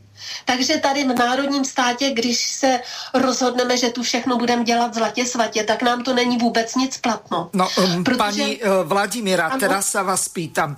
Um, podobné ako vajce vajcu uh, je uh, článok uh, 10 uh, Ústavy Českej republiky, takisto ako článok uh, 7 Slovenskej ústavy, kde sa hovorí o tom, že medzinárodné zmluvy, pakty, potom nariadenia Európskej únie majú prednosť pred národnou legislatívou. To sme natoľko hlúpi, že neurobíme to, čo urobili napríklad v novej ústave Ruskej federácie, kde zákony Ruskej federácie majú prednosť pred nadnárodnými alebo medzinárodnými dohovormi a ústava je nad týmto všetkým Ruskej federácie. To my sa potrebujeme niekomu podriadovať a podriadovať našu ústavu nadnárodným korporáciám alebo spoločenstvám štátov, ako je napríklad Európska únia alebo tie rôzne pakty, ktoré máme pouzatvárané. Nech sa páči. Než dám slovo panu kolegovi, tak chci říct, a je to tak, je to z blbosti anebo za cizí peníze. Ti politici, co to schválili pod roce 89, všichni, poslanci byli buď líní, anebo koupení a jiná varianta neexistuje. Neexistuje. Buď jsou to blbci, anebo jsou to prodejní politici. Uh-huh. A máme tu jednu otázku, ktorá e, bude platiť aj pre Českú republiku, hoci od poslucháča Lubomíra bola poslaná už pred reláciou. Prečo sa stále pronárodné strany rozdeľujú? E, namiesto toho, aby e, sa konečne spájali, je ich už veľa. LSNS, SHO, vlast, Patriot a tak ďalej takto sa no, žiadna politická řekne, strana niekto... nedostane do parlamentu. Čiže uh, niečo podobné máte aj u vás hromadu pronárodných stran, alebo aspoň no, takých, ktoré sa hlásia. Ano. Nejsou to pro národní strany, stejně jako u vás. Jestliže o sobě liberálně konzervativní, ne konzervativní, jestliže pros, o sobě strana, která prosazuje liberální kapitalismus, řekne, že je pro národní, tak není. Prostě to nemá smysl tohle říct. Žádná strana liberálně kapitalistická nemůže být pronárodní, protože liberální kapitalismus znamená, že jste proto, aby bylo všechno privatizováno, aby všude tím pádem vlastnili všechno nadnárodní firmy. A to je velký omyl. To, že to oni o sobě řeknou, že jsou vlastenecké strany, tak to vůbec nic neznamená. Musíte se podívat na program. Předávám slovo panu kolegovi. No ešte sa vás pýtam na jednu vec. Napríklad SPD, konie, nakoniec pán Fiala alebo pán Okamura, a tak presadzujú tie tri základné slobody. Voľný pohyb tovaru, kapitálu a, a kapitálu a to je přesně a lidí, osvob. Pro boha volný pohyb kapitálu znamená, že nás tady skoupí nadnárodní banky, protože my vlastní kapitál žádný nemáte, tak proč volný pohyb kapitálu? Volný pohyb zboží znamená, že tady všechno zaplaví levné zboží nadnárodních firm, protože vlastní česká výroba neexistuje.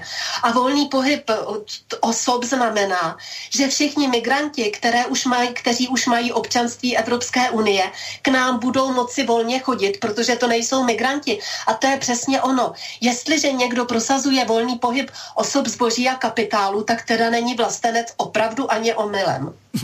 Nech se páči, pan Hajs. No, točíme se dokola pořád. E, tuhle tu otázku nám tady taky jako mnoho posluchačů jako, jako předkládá, proč se jako nespojujeme. My se nemáme s kým spojit. Podívejte se, jak mluvila paní kolegyně. Je to ze dvou důvodů. Jednak jsou to lidi, který nikdy politiku nedělali, a chtějí se nějakým způsobem v politice uplatnit, to je jedna kategorie, a vytvářejí tedy nějaké politické subjekty. A druhá kategorie je e, e, uměle založený systémové strany, který mají za úkol na sebe natáhnout voliče nebo příznivce a tím rozbít vlastně, eh, rozbít vlastně eh, tu, eh, tu jednotu ty neparlamentní opozice.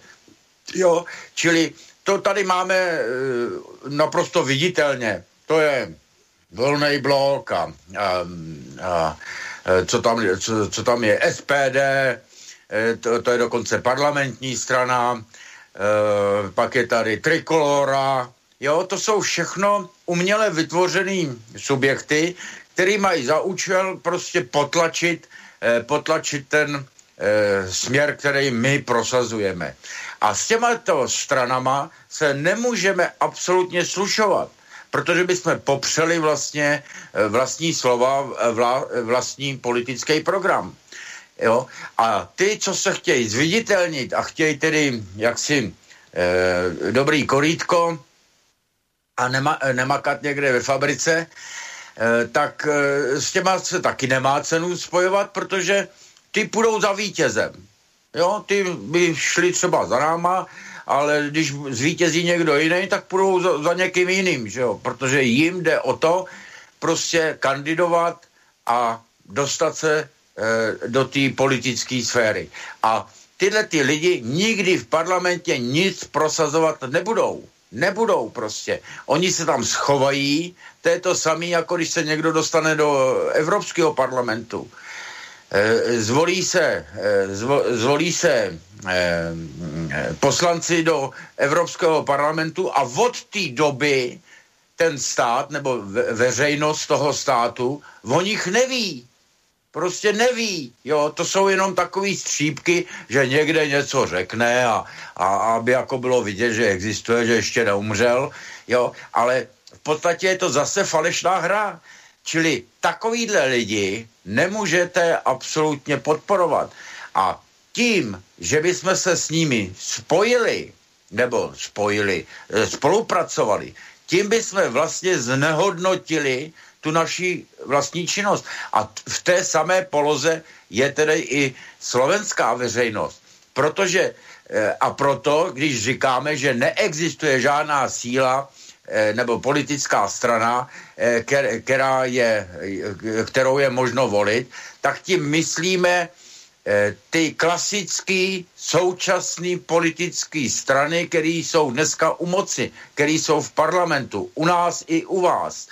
Tam skutečně nemáte kolik, koho volit. U nás tak dneska, dneska vystupuje tak jako příznivě a a, a docela jako, jako pozitivně, jako KSČM a e, ta se probouzí a, a, a, a snaží se teda i tu svoji partaj tak nějak vyčistit. Ale u vás e, já žádnou takovou stranu Eh, která by byla v parlamentě a, a, a snažila se teda změnit systém, e, jako nevidím. Mm-hmm. Jo, čili na tohle to musíme opravdu dávat pozor. To jsou zbytečné otázky. Proč se nespojujeme? My se nemůžeme spojovat s těma, těma lidma. Ďakujem veľmi pekne. Teraz mám pripravenú ďalšiu ukážku, kde ideológ momentálne eh, Smeru Luboš Blaha tak vysvetľuje niektoré veci e, v súvislosti e, s tým, ako je to e, s týmito nútenými prácami, Rómami a ostatnými súvislostiami s týmto spojenými.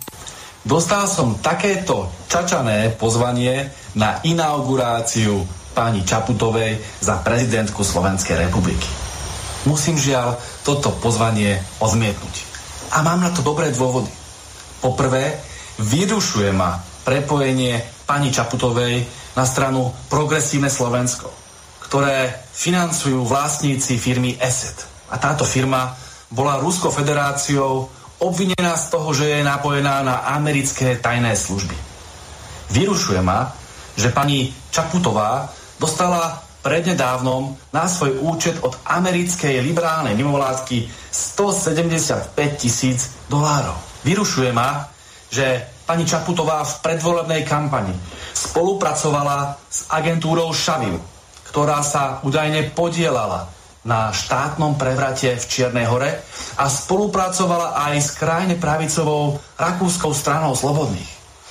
Pýtam sa, komu bude slúžiť pani Čaputová v prezidentskom paláci.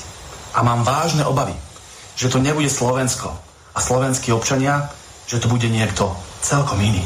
Šokujúcim je aj výber poradcov pani Čaputovej. Oni sú signálom toho, že pani Čaputová nechce zmierovať slovenskú spoločnosť, ale chce ju rozoštvávať. Prevracač kabátov Leško, kedysi ťažký komunista, dnes ťažký kapitalista. Čo ten bude radiť pani Čaputovej? Ako prevracať kabáty? Ako šíriť faloš? ako sa pretvarovať a slúžiť Spojeným štátom americkým, tak ako kedysi pán Leško slúžil Sovietskému zväzu. Hovorcom pani Čaputovej bude pomotaný strižinec, ktorý sa pretrčal na protestoch slušného Slovenska, ktorý nedokázal skryť svoje ťažko liberálne pravicové názory, ani keď bol moderátor verejnoprávnej televízie. Tento človek má zmierovať slovenskú spoločnosť. Ale úplne najlepšou je poradkyňa pre menšiny pani Kriglerová. Arci slnieškarka, ktorá chcela na Slovensko návoziť tisíce migrantov, čo je v priamom protiklade k názoru väčšiny Slovákov. A toto bude hájiť pani Čaputová. Ona bude protislovenskou prezidentkou. Alebo názory pani Kriglerovej na rómskú otázku. Ako píše, ak sa od migrantov alebo menšín vyžaduje, aby sa prispôsobili, ide o asimiláciu. Takýto asimilačný prístup sa vyžadoval napríklad od Rómov počas socializmu v Československu. A to je zlé. To je hrozné, to je príšerné. Rómovia počas socializmu v Československu museli pracovať a museli sa prispôsobiť pravidlám. A to bolo úplne obludné porušovanie ich svetých ľudských práv. Prosím pekne, toto tvrdí pani Kriglerová, poradkynia pani Čaputovej. Čiže najnovšie sa nebudú prispôsobovať Rómovia, ale budú sa prispôsobovať Slováci ktorí, aby neporušovali posvetné ľudské práva Rómov, nemôžu od nich očakávať, aby pracovali a aby dodržiavali pravidla. Toto je svet pani Kríglerovej, toto je svet pani Čaputovej. Až kým sa Slovensko nestane úplným americkým melting potom, dovtedy nebudeme dostatočne slnečkoví a dostatočne liberálni. Viete, ja takýto pohľad odmietam. Nepáči sa mi tento liberálny, ultraliberálny svetonázor pani Čaputovej a myslím si, že je ohrozením pre Slovenskú republiku. Takže, pani Čaputová, veľmi pekne ďakujem za vašu pozvánku, ale nepríde. Pretože si vyhradzujem výhradu vo svedomí. Vy možno, žiaľ, budete prezidentkou Slovenskej republiky, ale nikdy nebudete prezidentkou Slovákov.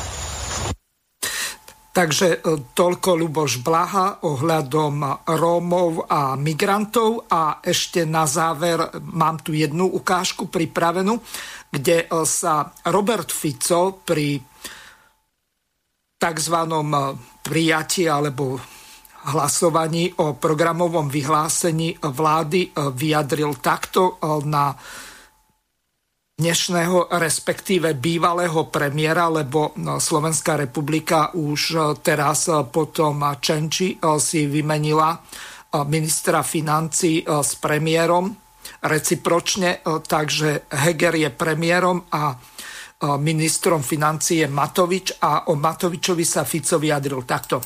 Nemyslím si, že treba vysvetľovať, prečo sme na jednej strane boli aktívni v rozprave, ale prečo sme odišli, keď došiel vystúpiť e, Igor Matovič, pretože my bláznou počúvať nebudeme. Celé Slovensko, ktoré má iný názor ako Igor Matovič, nehovorí o ňom inak ako o psychopatovi a to, čo dnes predviedol, opäť len potvrdilo jeho charakteristické črty a preto nebudeme počúvať, e, ako nás obvinuje, ako nás ura uráža. Samozrejme, nevie, čo má robiť, tak už oznámuje rast nezamestnanosti, oznámuje prepad e, ekonomiky o 9% a oznámuje, že krajina bude zadlžená o 60, e, na 60%. A ak sme ho dobre počúvali, už aj začal hovoriť o tom, že ľudia musia byť pripravení asi na nejaký ozdravný plán, že budú prekvapení, čo to všetko bude, no len preto, lebo nevedia, e, čo majú robiť. Samozrejme, my tieto obvinenia absolútne odmietame, nehovoriac o tom, že budeme veľmi pozorne sledovať všetky útoky na sociálne opatrenia, ktoré sme my prijali a za ktorými si stojíme a budeme stáť do posledného okamihu. Keď tak pozeráme na Igora Matoviča, tak môžeme skonštatovať, že v podstate to je premiér Rómu, premiér Cigánov. On sa o nikoho iného nestará. Zvláštne je, že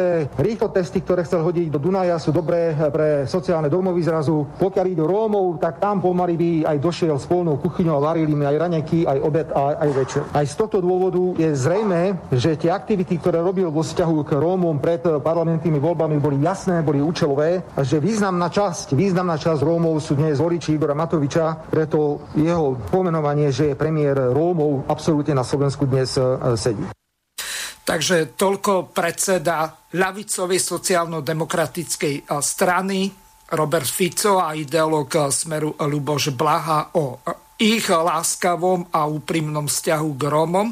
A takto, aby nedošlo k nejakému nedorozumeniu Ja som párkrát bol v reláciách a som kategorickým odporcom nepodmieneného základného príjmu a platí to biblické, bez práce nie sú koláče a každý, ktorý robí, tak má dostať spravodlivú mzdu alebo Robotník je hodný svoje mzdy a mlátiacemu volovi nezaviažeš hubu, aby sa nenažral. Čiže z tohoto vyplýva, že všetci majú pracovať a pokiaľ by sa o to jednalo, tak som nie len za právo na prácu, ale aj povinnosť pracovať a za to, aby každý e, dostal prácu a primeranú odmenu za túto prácu.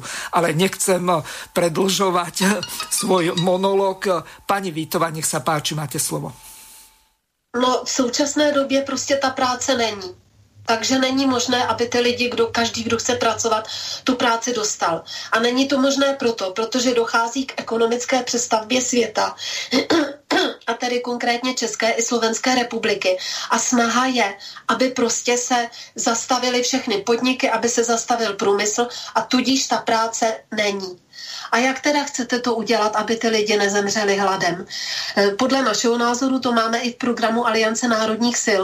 V podstatě my jsme ve válečném stavu a když je e, takovýhle způsob fungování ekonomiky, jako je nyní, obdobný jako za válečného stavu, tak nějak ty lidi musíte držet nad vodou a k tomu je vhodný ten nepodmíněný příjem. Eh, nevím, možná bychom se shodli, když bychom, pak i s vámi, Miroslave, když bychom mluvili o těch situacích, kdy tedy je využíván. Takže nechat ty lidi úplně padnout na dno a kam se budou se pást, na trávníky kolem paneláku. O, takto na to chvíľu... Prostě nějak řešit na, musí. No. Na chvíľu vás zastavím. My na Slovensku máme zavedený nepodmienený základný príjem pre žoldákov a policajtov. To znamená výsluhový vojenský a policajní dôchodci, tak dostávajú nepodmienený príjem až do smrti, respektíve do starobného dôchodku. To znamená, odslúži si 15 alebo po novom 20 rokov a tým pádom, teraz si zoberte, niekto nastúpi k policajnému zboru v 20 rokoch alebo v 19 po skončení základnej pardon, strednej školy. Základnú vojenskú službu už nemáme, takže podstate 35 alebo maximálne 40 ročný chlap, tak e, zvyšok svojho života do 64 rokov žije na náklady štátu. Čiže my tu máme zavedený nepodmienený príjem, ale len pre bezpečnostné služby. To znamená policajtov, e, potom vojakov, tzv. výsluhových, alebo tých, ktorých e, prepustili z dôvodu rušenia armády a prechádzalo sa na systém e, ozbrojených síl Slovenskej republiky, to znamená vrátanie e, civilných e, zamestnancov, tak máme v armáde zamestnaných asi nejakých 13 tisíc ľudí a tie tisíce výsluhových dôchodcov, tak tí dostávajú nepodmienený základný príjem až do starobného no, to, dôchodku. To samozřejmě v pořádku není, protože je tady privilegovaná ta mocenská složka. A je jasné, proč je privilegovaná, protože jsme zase v tom válečném stavu. A proč třeba takhle nejsou privilegovaní, já nevím lékaři, i když tě, teď je tedy ta medicínská, eh, medicínská diktatura, nebo proč takhle nejsou privilegovaní učitelé, vždyť mají nervy na dranc, tak proč nechodí do důchodu je, jako ty, ty mocenské složky. To přece o, o tomhle způsobu nehovoříme jako o tom nepodmíněném příjmu. Je, je to v podstatě řešení v krizové situaci, aby ty lidi prostě měli na minimální obživu. Ale je, nezvonil nám telefon? No, já bych jako to doplnil. E, to, co říkal kolega, to není e, nepodmíněný přístup. To je takzvaná e, definitiva. Tu jsme znali za první republiky, kdy státní zaměstnanci po odpracování určitých let dostali definitivu a dostali teda plnohodnotný důchod. My mluvíme o nepodmíněném e, příjmu úplně z jiného hlediska. I to, co oni tady zavádí, tak není nepodví, ne, nepodmíněný e, e, příjem. eh, ten nepodmíněný příjem může vzniknout, až když nebude liberální kapitalismus. Tam je možný e, tento příjem zavést. E, v liberálním kapitalismu je to kočkopes, je to v podstatě sociální dávka a v několika zemích se o to tedy pokusili v Evropě, a pochopitelně to krachlo, že jo, protože e, to, e, ta společnost ztrácí dynamiku jo, v tom, v tom kapitalistickém způsobu eh, tedy e, řízení společnosti. Takže aby jsme si nepletli jako, jako pojmy s dojmy. Takže, hm, no, předávám slovo. Mhm. Dobre, teraz ešte je tu pomerne jedna veľmi dôležitá vec. Nechcem ako nejakým spôsobom dehonestovať nepodmienený základný príjem. Ak to presadia, tak veľká časť ľudí na tom niečo získa, ale zase na druhej strane pokiaľ by to bolo urobené takým spôsobom, ako napríklad pani Vítova v tom predchádzajúcom stupe, povedali ste, že v podstate korporácie vyvezú tri e, štvrtiny alebo minimálne polovicu e, z tej nezaplatenej nadpráce. Pokiaľ by to bolo z tých peňazí, že e, sa nejako progresívne zdania korporácie, tak v tom prípade si to viem predstaviť, že by povedzme z toho, že nám tu zničia životné prostredie, vyťažia súrovinu, očerpajú vodu alebo iné nerastné alebo rastlinné produkty stadiaľ to vyvezú z ktorých eh, vyrobia z tých eh, súrovín, napríklad drevo sa vyťaží a tak ďalej, tak si to viem predstaviť, veď eh, napríklad na Aliaške je nepodmienený základný príjem zavedený a aj keď v nejakej takej kvázi symbolickej hodnote nejakých 2000 eur ročne, pardon, dolárov, ale v podstate tam ide o to, že z tej ropy, ktorá sa vyťaží, tak idú tie peniaze priamo tým ľuďom, ktorí tam žijú. Alebo do určitej miery aj v Norsku, e, tým ne, nemyslím vôbec tie norské fondy. Tam e, v podstate e, z tej ropy, ktorá sa vyťaží, tak každému občanovi Norska ide určitá časť a podľa toho, čo som minule čítal, tak to bolo asi 190 tisíc eur vychodilo na každého Nora, ktorý e, to má na svojom osobnom účte.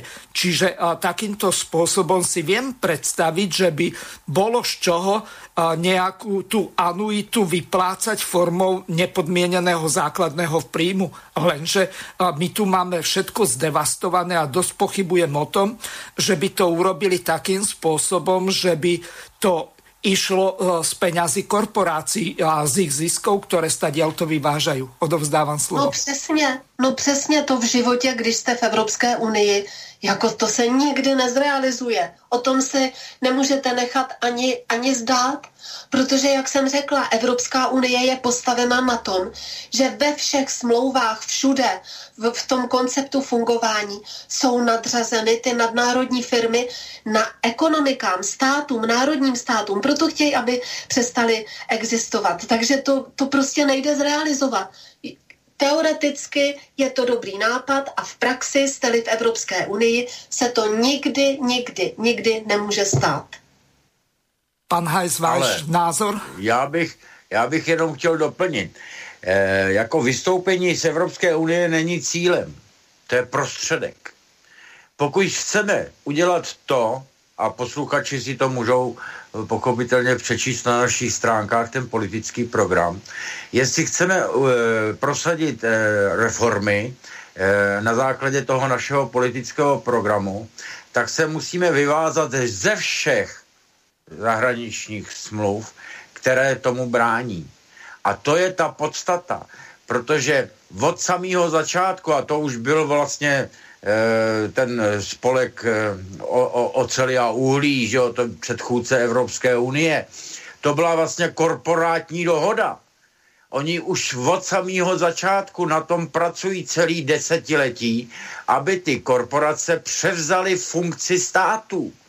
Jo? A to je, to je ta podstata. A na to se musíme zaměřit.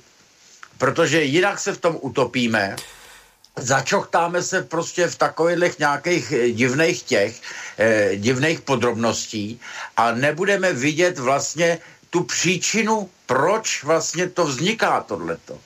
A to přerozdělování toho výdobytku té společnosti nesmí být na bázi takové ty vyčuranosti. Jo? Proč on má tolik a tolik a nemám to já? Jo?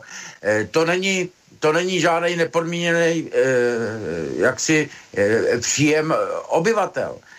E, to e, musíme si prostě odvyknout e, na ten stereotyp toho pojmu práce protože veškerá činnost ve prospěch společnosti musí být nějakým způsobem oceněna. E, zejména tedy společensky.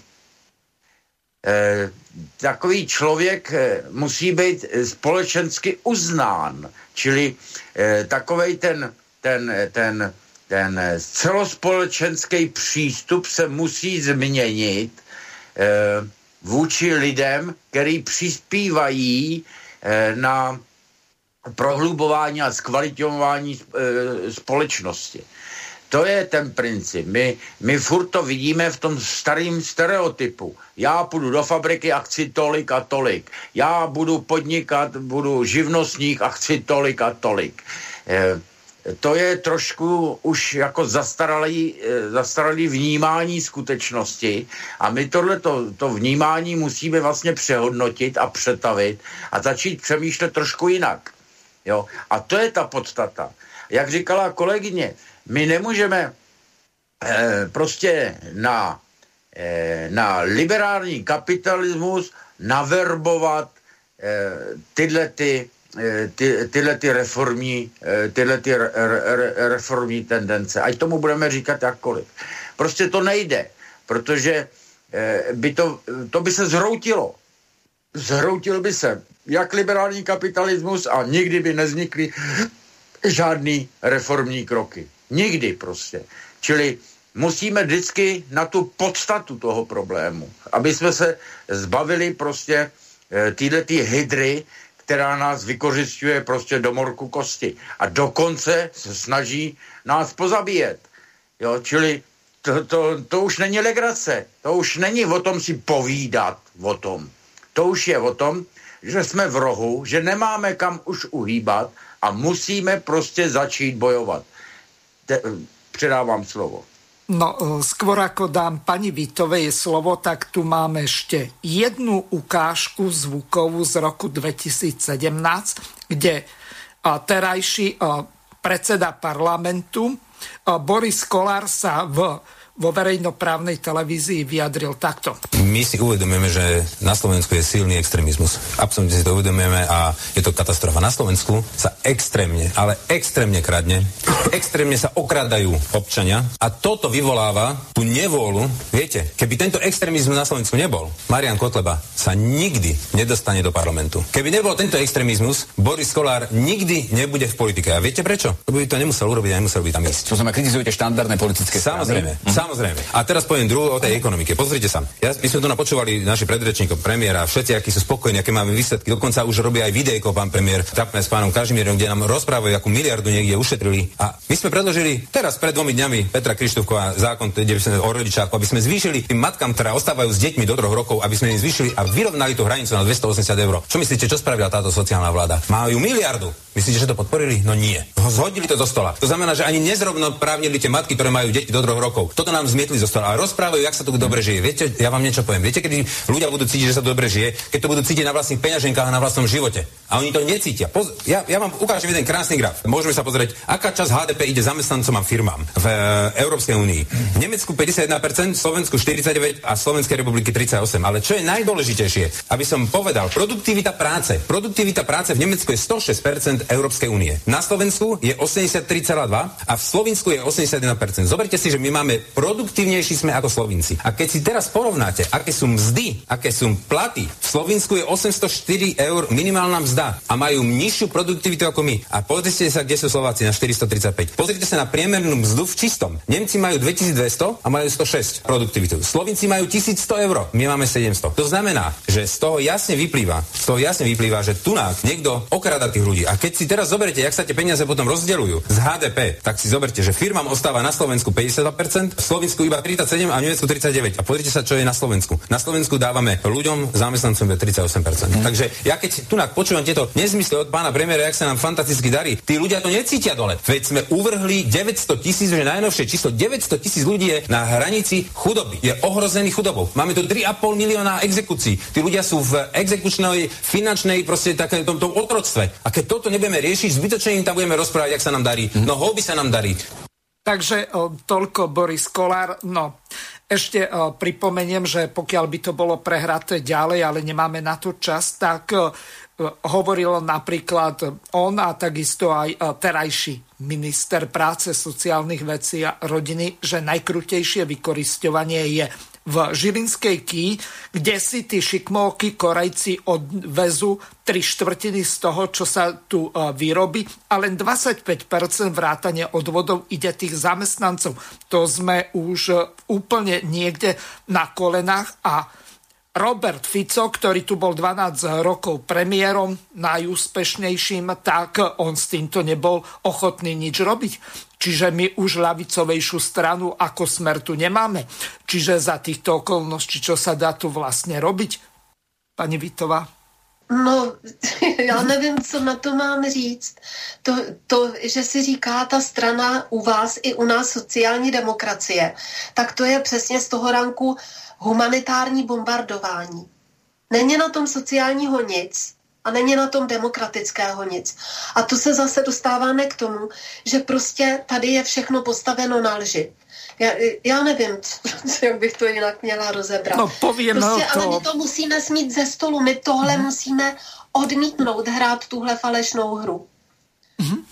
A, poviem a ještě, teda, ještě jsem chtěla možná jednu konkrétní věc, eh, že jen aby lidi měli představu, i když to ví, tam byly uvedeny, tak eh, třeba Víte, jaká je, já to teď přepočtu na koruny, když možná, že to tady najdu i, i v eurech. Víte, jaká je průměrná mzda ve Švýcarsku? A tam není nejvyšší, to jsou ještě země, třeba Lucembursko a tak, kde je vyšší. A ani to nesouvisí s produktivitou práce, protože ta produktivita práce je termín, s kterým se operuje, ale je falešně počítaná. Eh, my jsme tady měli jednoho kolegu, ten bohužel zemřel ekonom. Máme o tom článek na našich stránkách a tam se to vysvětluje, že to, co jako se oporuje, operuje tím, že třeba na Slovensku a v Čechách je nižší produktivita práce, to vůbec není pravda. Naopak, u nás je vyšší produktivita práce než v Německu. Oni totiž se nemění jenom standardy, třeba když jsme hovořili u Mezinárodní organizace práce, ale oni se mění i, i jak ne vzorečky, ale to, co se do nich dává, ta, tak se to mění tak, aby to vycházelo ve prospěch určitých zemí a v neprospěch jiných zemí. Takže není pravda, že bychom měli menší produktivitu práce. Jenom jsme absolutně totálně okrádáni, protože do té Evropské unie jsme nebyli přijati z lásky, ale jsme od počátku byli přijati jako kolonie která samozřejmě, jaký je důvod, aby to kolonie byla, aby byla vykořišťovaná, aby prostě dodávala levnou práci, suroviny. A ještě se jí říkalo, ježiš, vy jste takový trdla, vy máte nižší produktivitu práce. To teda vůbec pravda není. Takže já to řeknu na koruny. Takže třeba jen v tom Švýcarsku, Německu jsem uvedla, že čtyřikrát jsme na tom hůř. Tak ve Švýcarsku minimální mzda to jste říkali, kolik máte teď na Slovensku, jakoby minimální, kolik euro? Nejakých 630, eh, eh, malo byť 650, eh, ale minister z tej strany Sulik, pardon, Kolárovej, prvý, či posledný kryžiak. No tak já vám řeknu, to tak, je jakoby Mm-hmm. Promiňte, to je jakoby plus minus 19 nebo 20 tisíc, podle toho, jaký, jak to je. 20 tisíc korun. A víte, jaká je minimální mzda ve Švýcarsku? 97 tisíc korun. Minimální. A jakou tam mají produktivitu práce? Asi ty banky, že tam je víc těch finančních operací, tím se zvyšuje ta produktivita práce. Víte, jaká je ve Švýcarsku minimální mzda? 147 tisíc korun. A my se tady budeme bavit o tom, jestli, 30, jestli 630 nebo 650 euro. Vždyť to je směšný.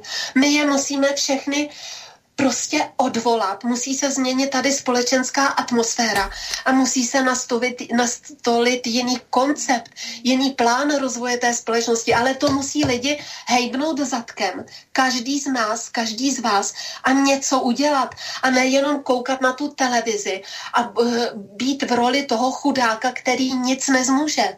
Jestli to takhle bude pokračovat ještě třeba půl roku nebo rok, tak fakt nezmůžete vůbec nic, ale teď ještě pořád ta šance je, že můžete napsat ten e-mail informovat se. Všechny tyhle ty věci, co my tady říkáme, tak jsou z veřejně dostupných zdrojů. Tak buď poslouchat slobodný vysílač, nebo se informovat sám, ale něco udělat.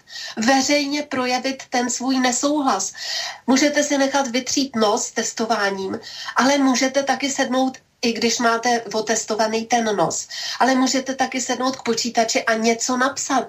Aspoň tohle to minimálně mu, každý člověk může, když už se třeba bojí jít na demonstrace. Ale jestli se to nestane, tak tady prostě pomřeme všichni. Úplně doslova a do písmene pomřeme všichni, protože tady ten cíl toho great resetu je, aby tady buď ty lidi byli mrtví, anebo aby byli totální hlídaný otroci s čipem v těle. A zase konspirační teorie a teoretici na mainstreamových médiích vám budou říkat, ne, to není pravda. Tak přesně tohle to říkají ti konspirátoři, že vás uvádí v omyl, že tohle to není pravda, že se nás nechystají vyvraždit mm-hmm. že se nás nechystají očipovat a udělat z nás totální otroky. Tohle říkají v mainstreamu.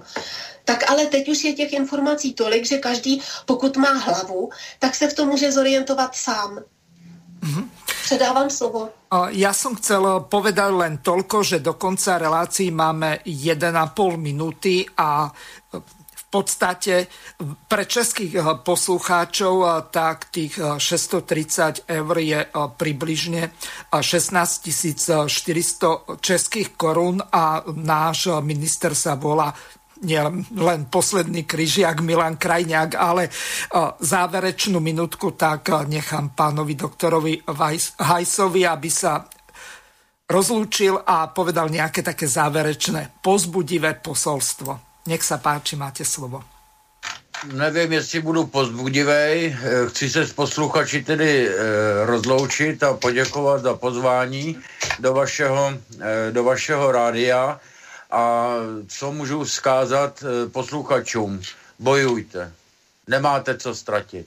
A jestli budeme kličkovat jako jednotlivci, dělat na černo, dělat různé ústupky, Eh, nechat se očkovat, nechat se kontrolovat, ne, nech, eh, nevystoupíme z toho systému individuálně, každý za sebe, na svůj ksicht, na, za svoje peníze, tak e, to nikdy nezvládneme. Čili jediný závěrečný slovo je, teď už nemáme co ztratit, musíme bojovat nic jiného. Dobrou noc a mějte se pěkně. Ďakujeme, ešte zatiaľ spad nejdeme.